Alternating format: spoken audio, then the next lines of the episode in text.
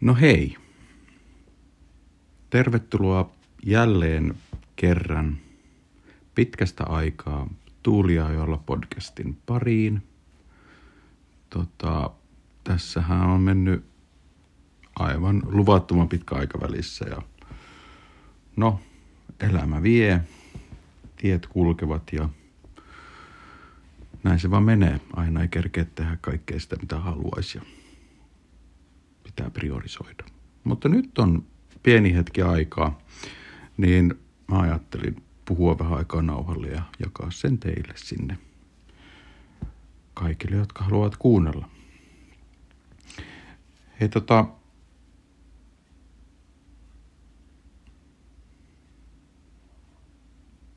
ihan alkuun haluaisin kiittää kaikkia, jotka on kuunnellut tätä podcastia. Ja jos et jo seuraa tota, YouTubessa samaisen podcastin kanavaa, niin kannattaa seurata.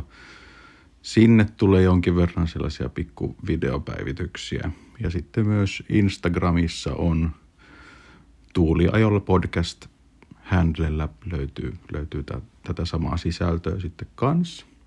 Niin käykää ihmeessä seuraamassa. Varmaan Instagramiin mä päivitän kaikista niin kuin arkisimmat ja nopeimmat tapahtumat, mitä nyt tulee olemaan, niin, niin sieltä näkee sen niin kuin aika reaaliaikaisesti, että mitä, mitä pientä tapahtuu aina välillä. Mutta tota, mulla on tällä kertaa ihan niin kuin sellainen listakin kaikista asioista, mitä mä haluan nyt puhua tulevien jaksojen aikana. Mä en pidä mä ajattelen, että nämä ei ole mitenkään pitkiä jaksoja nyt enää, niin kuin, ei mitään tunnin mitta, mittaisia puheita, vaan sellainen varttitunti on varmaan ihan ok pituinen, niin kerkee tehdä muutakin. Ja tota, ää, kuten ehkä jotkut tietää, niin Iris, eli se Albin Vega, niin se on nyt myyty eteenpäin, vaihtanut omistajaa. Ää, uusi omistaja on ilmeisesti puuseppä, joten hän tulee toivon mukaan tekemään aika paljon päivityksiä ja uudistuksia siellä sisällä ja tota, toivottavasti vene vielä lähtee vesille parempana ja paremmassa kunnossa.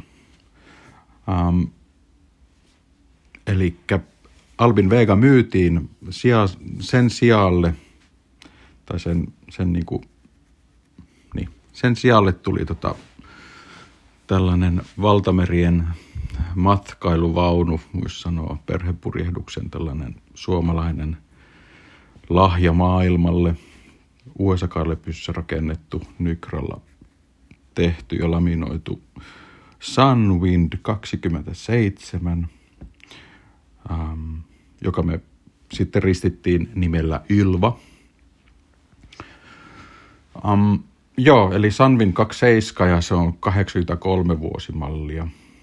Ähm, se löytyi tuolta Espoosta sitten loppujen lopuksi. Ennen kuin mä päädyin siihen Sunwindiin, niin äh, nettivene ja blokket oli auki aika ahkerasti ja laulo menemään tota, ähm, tähän hankintaprosessiin tosiaan mä kaivelin nettivenettä aika ahkerasti. Mä kävin kahtomassa yhteensä viittä venettä. Um,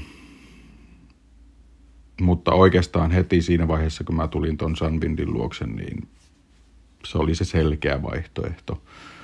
Mä olin toki myös laiturikaverin purjehtien – tyyppien tota veneessä käynyt ja pidin siitä layoutista, mikä siellä oli, niin se, se vaikutti aika paljon siihen valintaan. Mutta joo, käytiin jopa Ruotsissa asti kahtomassa yhtä Booström 31. Sen myyjä lupaili aika iso ja se näytti paperilla tosi hyvältä. Siellä oli kaikkia päivityksiä, oli NM ja 2000 verkkoa ja AIS-lähetintä ja, ja tota, lämminvesivaraa ja sun muuta ja kaikkea tällaista. Ulko, ulkopuolelta näytti ihan hirveän hyvältä, se oli huollettu tai, tai justiin päivitetty ja, ja runko oli hiottu ja maalattu uudestaan.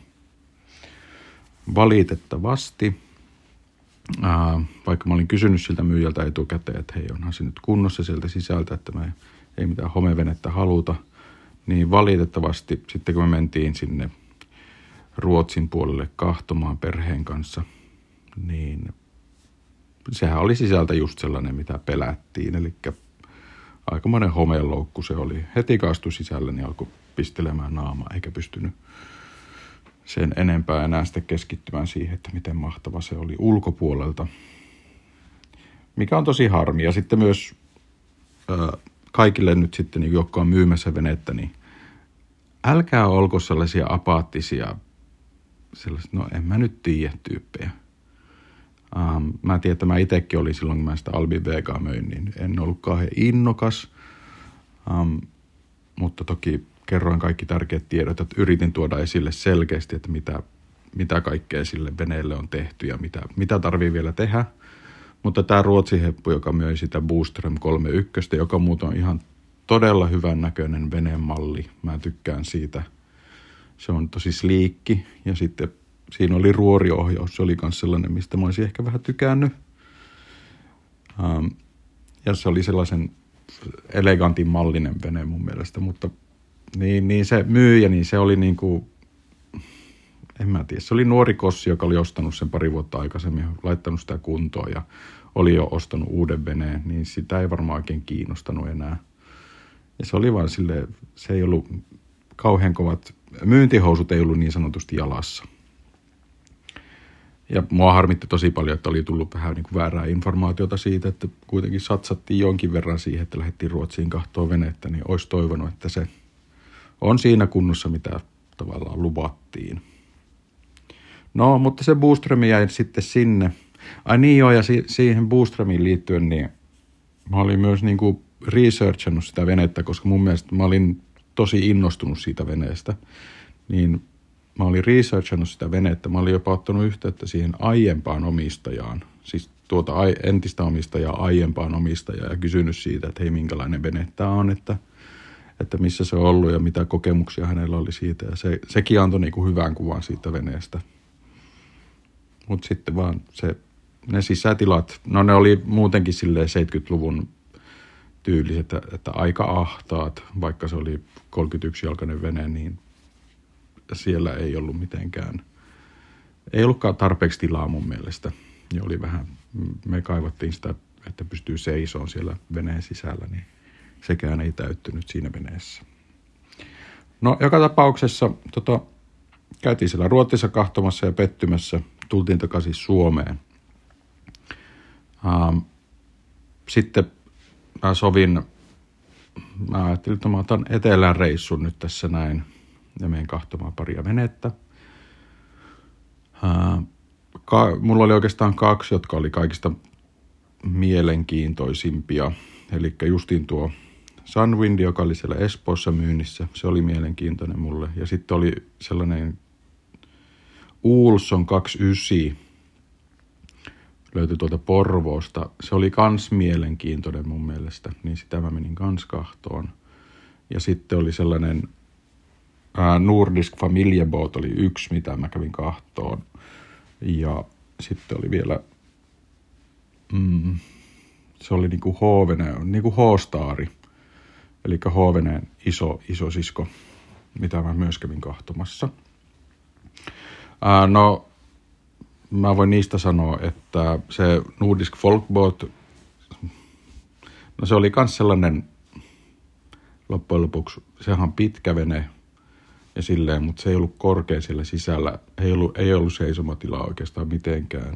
Ja sitten tuo vene, mitä mä kävin kahtomassa, niin siellä olisi ollut sisätiloissa aika paljon tekemistä – Toki se olisi ollut varmaan ihan purjehus kunnossa, mutta sisätilat oli sellaiset, että ei, niin kuin, ei innostanut.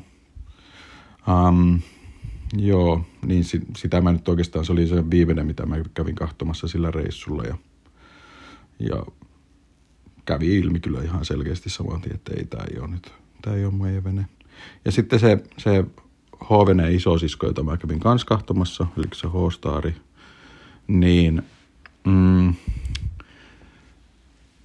no, siinä olisi ollut aika paljon tekemistä vielä, että se olisi ollut niin kuin hyvä kuntoinen. Niin se kanssa sitten jäi. Jäi sinne telakalle. Se oli siis sisällä, sisällä varastoituna, ihan hyvässä paikassa varastoituna ja tälleen. Mutta siinäkin oli sisätiloissa, se, ää, alun perin kun mä olin kahtanut sitä mallia, niin tuntui, että se on tosi tilava ne sisätilat. Ja ne oli niinku ihan järkeviä ratkaisuja. Ja puoliso esimerkiksi tykkäsi siitä jonkin verran. Mutta sitten kun oli siellä veneen luona kahtomassa, niin se oli ihan erilainen kuva, minkä mä olin saanut, kuin mitä se oli todellisuudessa. Että se ei ollut ainakaan niin tarpeeksi tilava. Tuntui jotenkin ahtaalta, vaikka siinä oli niin pitkät penkit siellä sisällä ja kaikkea tällaista.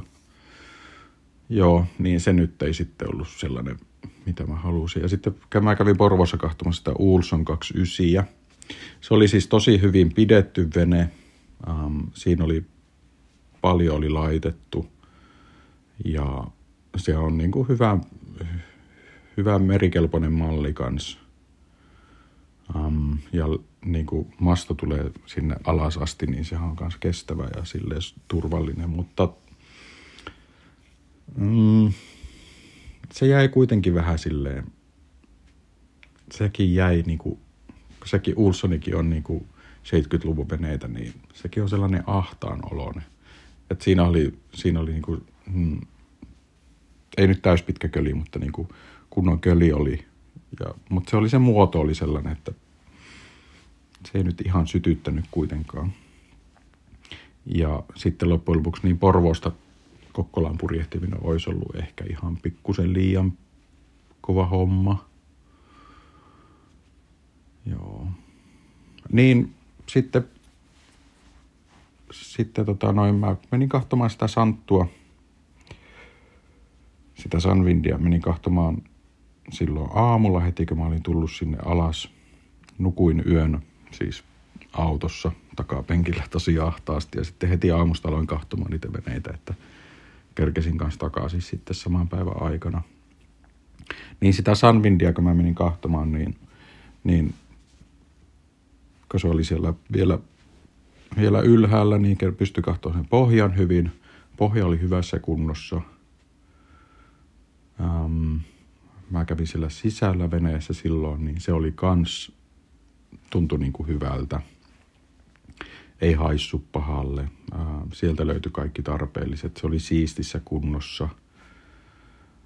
Ähm, moottori oli uusittu, mikä oli tosi tärkeä kriteeri mulle, että se on toimiva kunnon moottori. Siinä on siis Nanni Kubota – tai King, King Kubota, niin kuin minä tykkään sitä kutsua.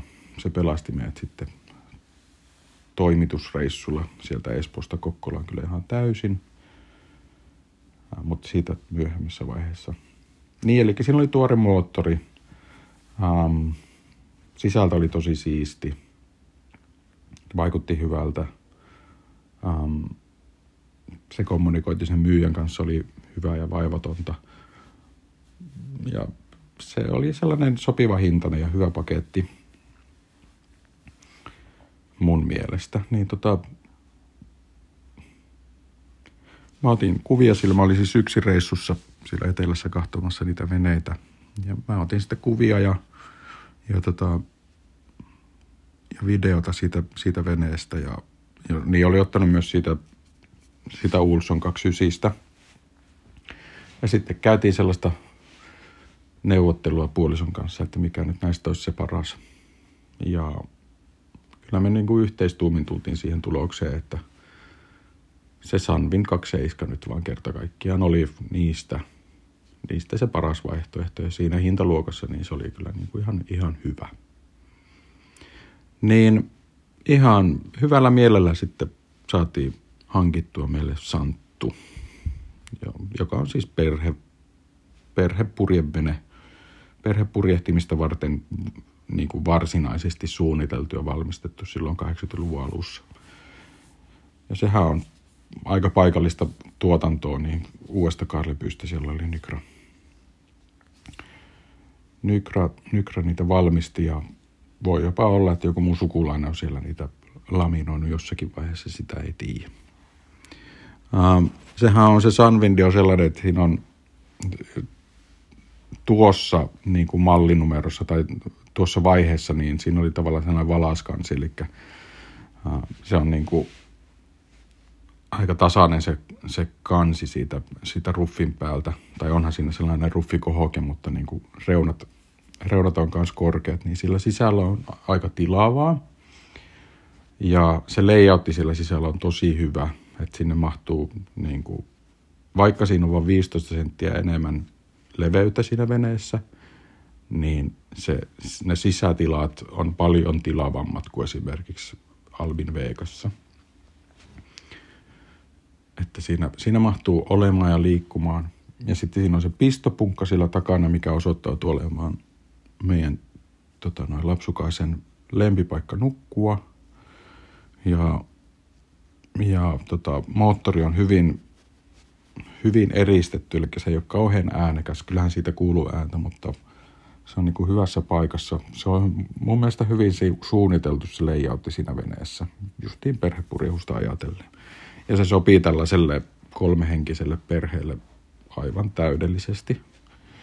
Ainut ehkä mikä on vähän ikävä, niin se, se septitankki on vähän pienen puoleinen. Se pitäisi ehkä päivittää, mutta se nyt ei ole päällimmäisenä listalla. Joo, tota, mutta sellainen oli se prosessi, se hankintaprosessi periaatteessa. Otetaan seuraavassa jaksossa sitten se tota, noin, ää, siirtopurjehus sieltä e-, Espoosta Kokkolaan. Niin, niin jätetään tämä jakso tämän pituiseksi. Tota, kiitos oikeasti kaikille, jotka on kuunnellut näitä juttuja. Toivottavasti te seuraatte myös muissa sosiaalisissa medioissa tätä sivua – tai siis tätä podcastia. Ja kommentoikaa ihmeessä, jos on jotakin juttuja, mikä kiinnostaa ja mistä te haluaisitte puhua, niin mä yritän vastata kaikkiin kommentteihin yleensäkin justiin noissa somekanavissa.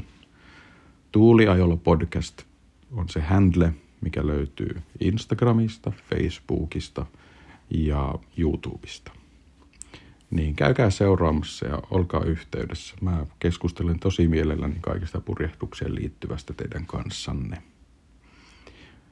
Ja mä koitan nyt tämän niin kuin kauden tehdä silleen, että tulee tätä sisältöä tasaisin väliajoin, ettei tule mitään pitkiä taukoja.